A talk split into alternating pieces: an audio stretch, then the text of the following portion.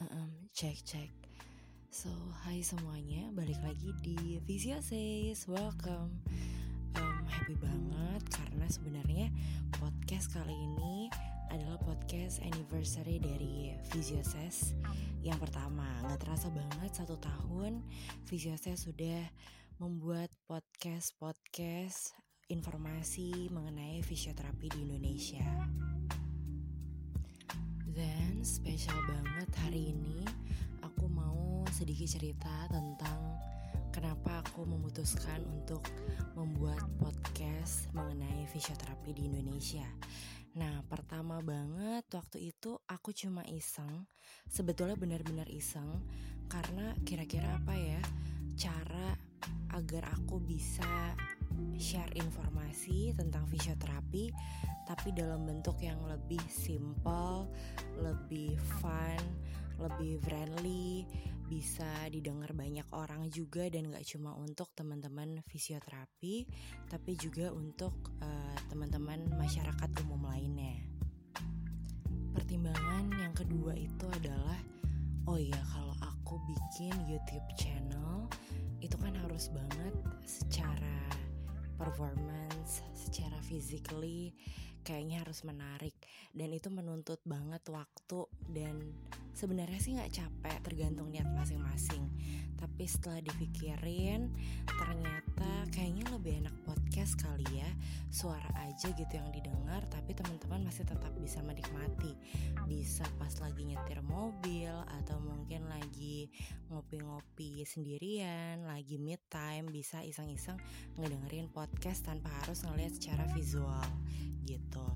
Nah, beberapa teman aku pun juga udah banyak banget yang kasih ide uh, tik bikin aja deh uh, podcast ya walaupun belum tentu banyak orang yang ngedengerin tapi at least bisa memberikan faedah, memberikan benefit, memberikan manfaat untuk teman-teman yang butuh banget informasi tentang kesehatan terutama fisioterapi.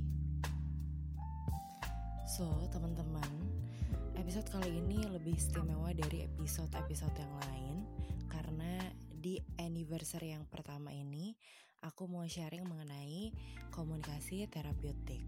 Nah, ini adalah bidang di mana aku belajar tentang komunikasi di S2 ku walaupun sebenarnya S2 ku adalah public relations tapi karena basicnya di diploma 3 dan S1 aku belajar mengenai ilmu medis jurusan fisioterapi dan di S2 nya aku mengambil tesis mengenai komunikasi terapeutik sedikit menjelaskan aja sharing ke teman-teman siapa tahu ini berguna jadi uh, dengerin sampai habis ya tentang komunikasi terapeutik. Ini simpel banget. Sebenarnya ini adalah salah satu komponen keberhasilan dari tenaga medis bisa mencapai goals menyembuhkan pasien atau enggak. Di luar dari skill kita memberikan pengobatan baik secara medikamentosa, memberikan obat, memberikan terapi fisik, terapi latihan, komunikasi adalah salah satu hal yang paling penting menurut aku. Karena apa? Komunikasi itu adalah salah satu pendekatan kita kepada pasien. Komunikasi itu adalah keterampilan very very fundamental. Kalau menurut teman-teman itu adalah soft skill, buat aku komunikasi adalah fundamental. Kenapa? Komunikasi terapeutik kalau kalian cari makna dan artinya itu ada North House kalian bisa cari di buku mengenai komunikasi bisa di buku Little John silahkan cari aja. Komunikasi terapeutik adalah keterampilan dan kemampuan dari tenaga medis dalam melakukan pendekatan secara psikologis kepada pasien dalam memberikan ketenangan, adaptasi kepada pasien supaya pasien tidak mengalami stres dan tidak mengalami tekanan ketika mereka sedang mengalami yang namanya sakit. Di sini ada tantangan tersendiri dalam melakukan pendekatan kepada pasien Karena aku sendiri sudah lebih dari enam tahun menghadapi pasien-pasien dengan segala jenis karakter Benar-benar uh, bisa bilang kalau komunikasi itu penting banget. Satu, kita nggak selalu ketemu dengan pasien yang bisa uh, diberikan penjelasan baik itu pelan-pelan maupun dengan cara yang tegas. Kita nggak selalu ketemu dengan pasien yang sangat kooperatif. Nah, komunikasi itu menjadi salah satu tantangan buat kita. Gimana caranya kita bisa menjelaskan apa yang mau kita berikan kepada pasien dengan segala bentuk karakter dari pasien-pasien itu. Kalau seandainya kita memberikan uh, approach atau pendekatan secara verbal dengan sama gitu. Jadi untuk pasien yang A dia karakternya susah dikasih tahu atau mungkin dia nggak kooperatif kita uh, kasih tahu terburu-buru mungkin secara verbal kita kayak ya udah ngejelasin aja kita mau kasih fisioterapi mau kasih exercise atau mungkin stretching tapi tidak memberikan penjelasan secara detail itu juga nggak bisa jadi di sini yang perlu teman-teman tahu adalah kita memberikan komunikasi terapeutik dengan cara melihat bagaimana respon dari lawan bicara kita, bagaimana karakter dari uh, pasien yang kita hadapin. Bukan belajar secara psikologi kepribadian, enggak juga. Tapi di sini kita jadi mengasah cara bicara kita, kita bisa memposisikan diri gimana uh, kita harus menjelaskan kepada pasien tentang apa yang akan kita kasih sebenarnya fisioterapi itu apa, tujuannya untuk apa, goals terdekat kita apa untuk pasien itu, dan juga kita harus bisa ceritain ini loh uh, alasannya kenapa kita kasih uh, penanganan seperti ini bentuknya. Komunikasi terapeutik itu bisa dianggap sukses apabila pasien tersebut uh, bisa kooperatif dengan apa yang kita sampaikan pasien itu bisa tenang dan kita bisa memberikan uh, ketenangan ke pasien yang sedang mengalami namanya tekanan. Secara psikologis, orang yang sedang sakit sudah pasti uh, memiliki tingkat stres yang berbeda. Dia selalu ingin dipahami itu pasti.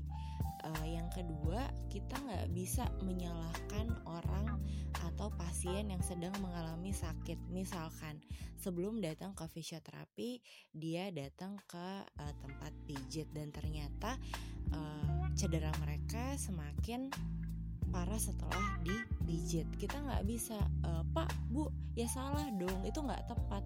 Nah, menyalahkan seperti itu bukan salah satu bentuk komunikasi terapeutik yang baik.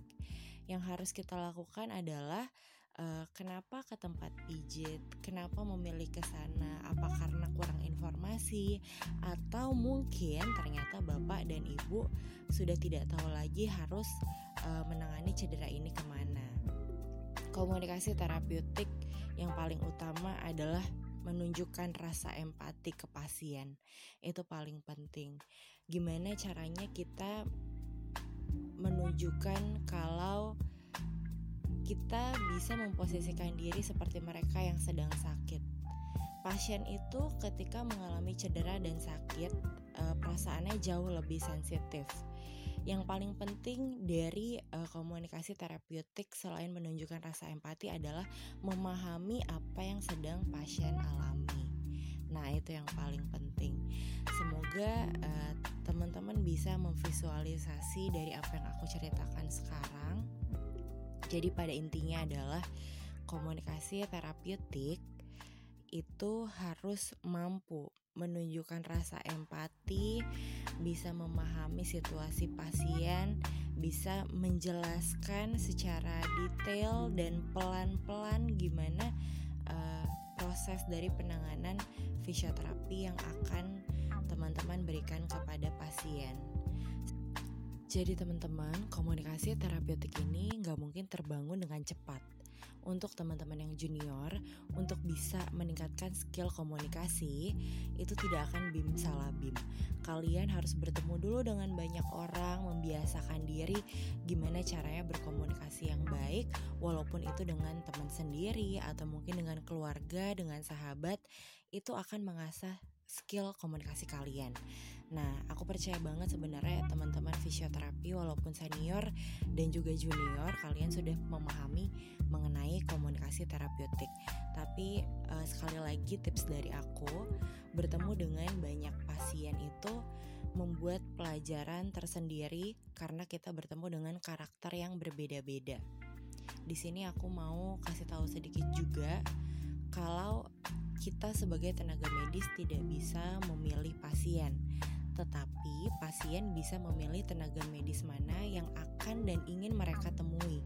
Di sini komunikasi terapeutik kalian akan diasah dan diberi tantangan. Kalian harus bisa memahami pasien, harus bisa memposisikan diri sebagai pasien apa yang mereka rasakan. Jadi kalian akan timbul rasa empati, rasa memahami dan bagaimana kalian bisa melihat pasien itu sebagai keluarga kalian sendiri. Gimana ya kalau keluarga kita ditangani dengan cara yang tidak baik, dikomunikasikan atau dijelaskan dengan cara yang tidak enak dengan um, sikap yang mungkin kurang sopan atau kurang santun dengan tenaga medis yang lain. Pasti kalian juga nggak pingin. Nah di sini kalian diasah banget gimana cara kalian berempati kepada pasien aku berpesan komunikasi terapeutik ini bukan hal yang kalian kesampingkan. Selain mengasah mengenai di bidang fisioterapi, bagaimana penyembuhannya, teknologinya, perkembangannya seperti apa, penanganan terbarunya gimana, kalian juga tetap harus mengingat tentang komunikasi terapeutik. Seberapa penting sih komunikasi terapeutik? Penting banget. Jadi kalian pelan-pelan semoga bisa meningkatkan skill kalian di komunikasi terapeutik ini karena aku percaya selain skill fisioterapi, skill komunikasi terapeutik juga memberikan persentase yang besar dalam mencapai kesembuhan pasien. Jadi cukup sekian dulu episode kali ini mengenai komunikasi terapeutik. Ini adalah episode spesial dari aku yang memang sudah sekolah di S2 Komunikasi Public Relations dan masih praktek sebagai seorang fisioterapis. Ini adalah tahun ketujuh aku menuju tahun ke-8. Thank you juga untuk teman-teman yang udah ngedengerin Fisioses dari awal. Hari ini sudah satu tahun anniversary dari Fisioses, yay! Sudah satu tahun membuat podcast-podcast di Google Podcast, Anchor FM, Breaker, Apple Podcast, Radio Public. Thank you untuk teman-teman yang udah ngedengerin walaupun mungkin kebanyakan dari kalian adalah uh, orang-orang kesehatan. Sampai jumpa lagi di episode berikutnya. Bye bye.